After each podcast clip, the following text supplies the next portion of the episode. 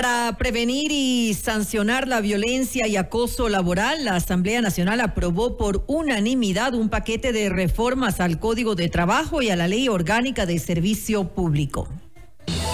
Vamos más allá de la noticia. Notimundo Estelar en FM Mundo con María del Carmen Álvarez. Nos acompaña a esta hora el doctor Ecuador Santa Cruz. Él es abogado en Derecho Laboral. Doctor Santa Cruz, muy buenas noches y gracias por acompañarnos. Le saluda María del Carmen Álvarez. Muy buenas noches, muchas gracias. Aquí para servirle. Doctor Santa Cruz, antes de hablar sobre este paquete de reformas que fue aprobado por la Asamblea Nacional, hablemos sobre lo que ocurrió esta tarde, cuando hace pocas horas eh, fue archivada en, sesión eh, de, la Asamblea Nacional el proyecto de reformas al Código de Trabajo en materia de mediación laboral para conflictos individuales de trabajo. ¿Qué decir, pues, ante esto? Eh, la justificación es que ya existen leyes y reglamentos suficientes para esto eh, y que las partes tienen pues la libertad de escoger eh, diferentes métodos para, para eh, resolver estos conflictos laborales. ¿Está usted de acuerdo en, en, esta decisión que se ha tomado? Por supuesto, porque es algo que ya existe. En el Código Orgánico Procesal, ¿verdad? De procedimiento, usted encuentra que la gran mayoría de procesos tienen fases, ¿correcto? Entre esas, la de mediación, en la cual el juez, sin comprometerse y que los criterios que vierta dentro de esa conversación amigable entre las partes para ver si solucionan el asunto en ese momento procesal. Eso no convierte en modo alguno al juez en prevaricador por dar una opinión. Es decir, ya existe la mediación dentro del Código Orgánico General de Procesos. En el ámbito laboral individual, que son procedimientos sumarios, los jueces están obligados a qué? A provocar una, un acercamiento entre las partes, a lograr un arreglo amistoso, siempre y cuando no se violen, por supuesto, los derechos del trabajador. Es decir, que abundar con más eh, reformas al Código Laboral, cuando ya existe la mediación, en el ámbito procesal dentro de los juicios individuales de trabajo realmente era, era inoficioso. No era, necesario. De más reformas y más artículos innecesariamente. Ahora, sin embargo, el legislador Leonardo Berrezueta, lo escuchábamos hace pocos minutos, que eh, decía que, que existen actualmente acciones laborales pendientes y represadas en la función judicial y que de alguna manera esto hubiera generado eh, obligatoriedad de que eh, se incorporaran mayor número de empleados y centros de mediación para agilitar esto que se encuentra represado al momento. A ver, a ver. La mediación, al igual, que el arbitraje, es uno de los métodos alternativos de solución de conflictos. Hay incluso la ley de arbitraje y mediación. Esto es algo que ya existe. Como le indicaba hace un momento, si la mediación que está proponiendo el juez laboral que conoce el juicio individual de trabajo las partes pueden decir, señor juez, queremos someternos, y que están de acuerdo ambos, ¿no? Someternos a una mediación y se van a una mediación fuera del ámbito jurisdiccional y regresan con un acta de mediación que tiene carácter de sentencia pasada por autoridad de cosa juzgada. De tal manera que lo que el juez va a hacer es en sentencia ratificar Hemos perdido la comunicación con... Ahora sí, lo hemos recuperado, doctor Santa Cruz, sí, en las sus últimas. Eh, pero no se preocupe, le escuchamos en, la mayoría. No sé si podemos repetir algo de la de, de, la última información que nos estaba usted entregando. Sí, cómo no, lo que lo que indicaba, lo que indicaba para este tipo de conflictos laborales individuales, ¿verdad? Eh, puede hacer de mediador o puede derivar a las partes a un mediador para que arreglen el asunto en otro ámbito no litigioso. Por ejemplo, la Cámara de Comercio. Conciliatorio. Cámara de Comercio, cualquier centro de mediación debidamente calificado y autorizado por el Consejo de la Judicatura. ¿Cuál es el efecto de un acta de mediación? Que es de cumplimiento obligatorio para las partes en los términos que acordaron en tal mediación. Pero ojo, algo debe quedar muy en claro, que tal mediación, que tal conciliación y hasta transacción no debe violentar los derechos del trabajador, porque conocemos de que hay algunos derechos que definitivamente no son eh, materia de transacción, pero otros, otros tantos, se los puede acomodar, se los puede arreglar. ¿Para qué? Primero, que va a tener una solución inmediata, por no decir instantánea. Segundo, de que no va a haber otra instancia superior, sino que con la mediación, que como decía, tiene el efecto de sentencia pasada por autoridad de juzgada, con eso termina el incidente. Ahora bien, ¿qué sucede? Si es que acaso el empleador en este caso no cumple con lo que acordó en esa acta de mediación, el trabajador va y ejecuta directamente ese título, porque ya se vuelve un título ejecutivo. No tiene que entrar a analizarse si lo despidieron, no lo despidieron, si le pagaron, no le pagaron, sino ejecutar los términos constantes en el acta de mediación. Por tanto, por tanto, eh, aumentar más de estas cosas cuando ya existen creo que es eh, inoficioso, no, no, no, ¿para qué llenarnos? Ya tenemos suficientes leyes, suficientes reglamentos, normas, decretos, acuerdos, que realmente lo que hacen es crear un, un inconveniente jurídico. ¿Por qué causa? Porque en algunos casos chocan entre sí. Y ahí tenemos que ir en cambio a otra instancia de carácter constitucional para que se declare inconstitucional tal o cual reglamento, norma, acuerdo, resolución, ley, etcétera. Hubiera generado entonces mayores problemas. Ha sido acertada entonces la decisión de la Asamblea Nacional. yo, no le veo, Ahora, no le veo ningún problema. Claro que cada quien tiene su opinión, ¿no? Ahora. Pero en caso, la, la opinión es de la práctica, derivada de la práctica, del ejercicio. De acuerdo. Eh, ahora, hablemos de las reformas que sí han sido aprobadas, este paquete de reformas por la Asamblea Nacional. Lo que tiene relación con el tema de la violencia y acoso en espacios laborales. ¿Qué decir acerca de esto? A ver, vamos a utilizar una símil que creo que todo el mundo puede entender. De un tiempo a esta parte, bueno, cuando yo era muchacho, cuando yo era muchacho, medio curso que, como dicen los muchachos mismos, ¿no? Se le cargaban al que consideraban el más débil, el más feo, el más gordo, el más tonto, etc.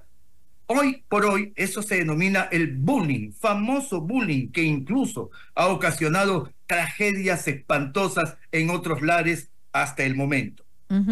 La violencia o el acoso laboral, para traer al cuento y se puede entender mucho mejor, es el bullying dentro del espacio laboral. ¿Qué es, qué podemos conceptuar nosotros como violencia o como acoso?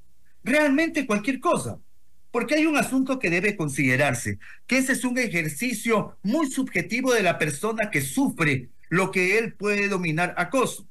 Vamos a lo siguiente. Entre las parejas mal avenidas, mal avenidas, no se hablan, no se dicen nada, pero se miran con odio.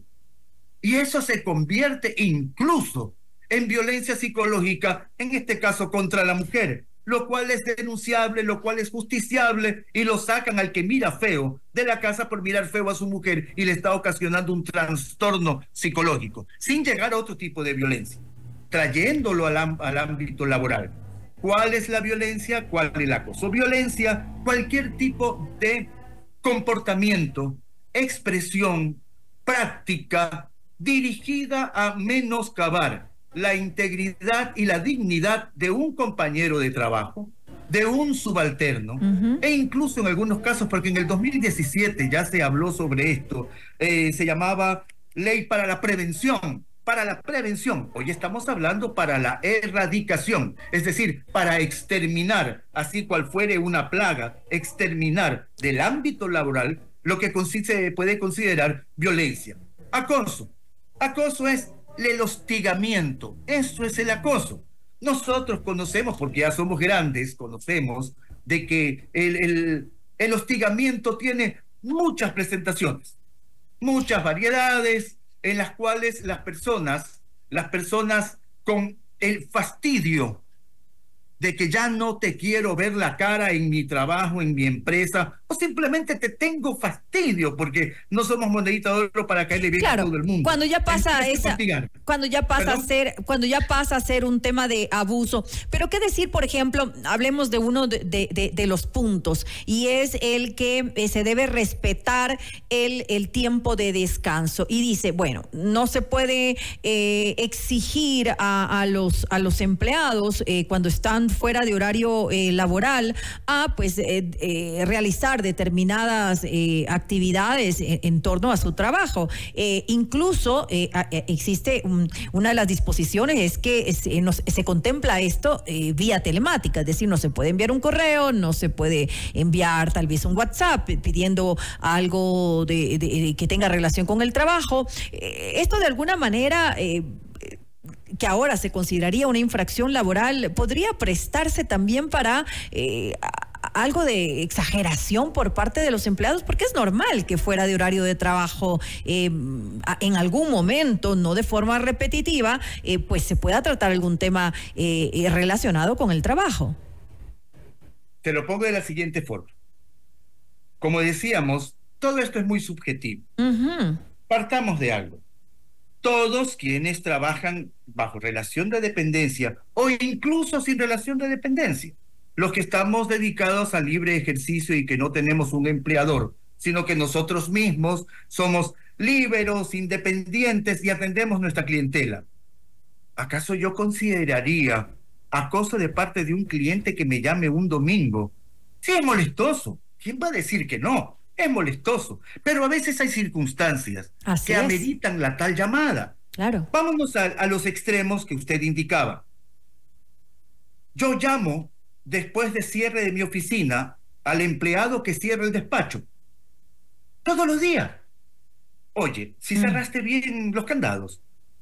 Doctor, usted me está acosando. Ah, es de locos, pues. Es de locos. Entonces, como se van, eh, lamentablemente, es que nada puede ser perfecto.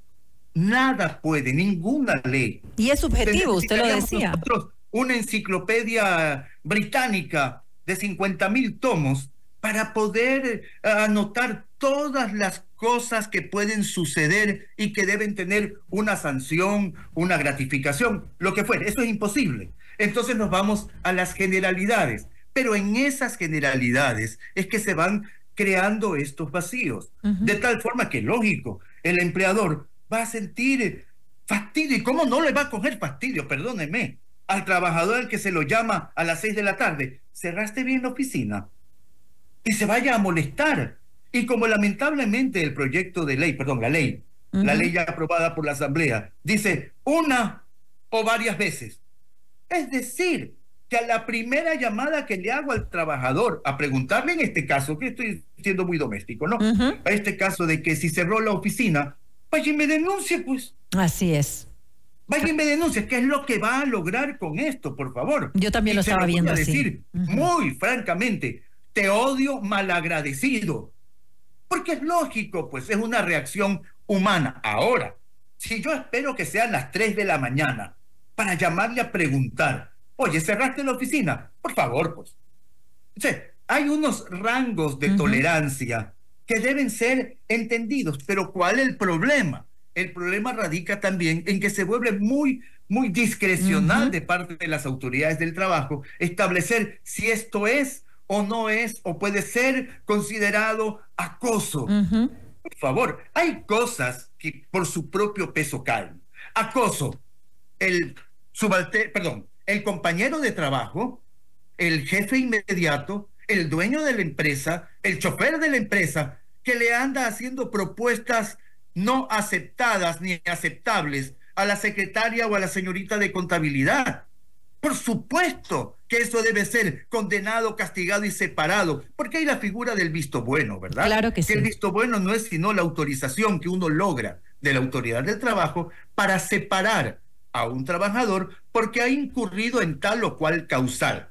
Del mismo modo, esa trabajadora, cuando es acos, perdón, cuando es, ay, es el buzón de sin número de propuestas porque la muchacha es preciosa, lo que fuere, que causa revuelo en el trabajo. Esa misma persona, por tanta violencia eh, sexual, la presión psicológica, todo, todo eso que cualquier ser humano puede sentir. Ella también puede solicitar un visto bueno por ser víctima, víctima de acoso. En esos casos, realmente, a ver, y otra cosa que debemos considerar, de que esto no es tan sencillo como que yo y digo, este María del Carmen, eh, María del Carmen Álvarez, ¿verdad? Sí. Me, me, me, está haciendo propuestas, ya quisiera yo. Me está haciendo propuestas. Eh, oiga, ¿y cómo le hace las propuestas? No es que e, ella me queda mirando raro. Por favor, todo tiene que ser demostrado. No puede ser que con mi sola aseveración yo dañe su buen nombre o en sentido inverso, que usted piense que por haber mencionado su nombre de esta manera un poco atrevida, yo estoy acosándola o le estoy violentando.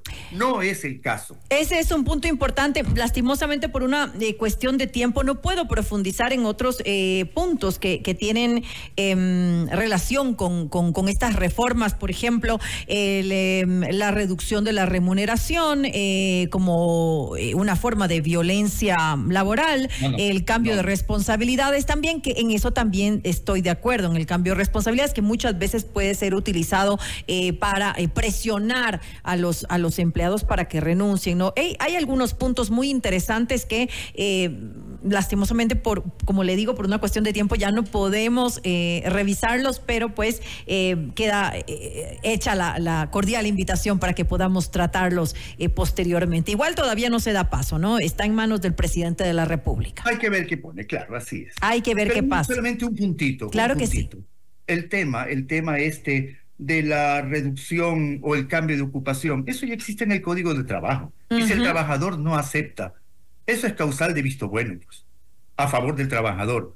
Ahora, que sea presionado para aceptar y que para ello se valgan de medidas de hostigamiento o el acoso, como se dice, esa es otra historia. Pero tal como lo dijimos inicialmente, todo esto debe ser probado. No basta con la sola aseveración. Sin lugar a dudas, esto, esto es importante. Le quiero agradecer nuevamente al doctor Ecuador Santa Cruz, él es abogado en Derecho Laboral, por habernos acompañado en este espacio. Con todo gusto. Una muy buena noche. Igualmente.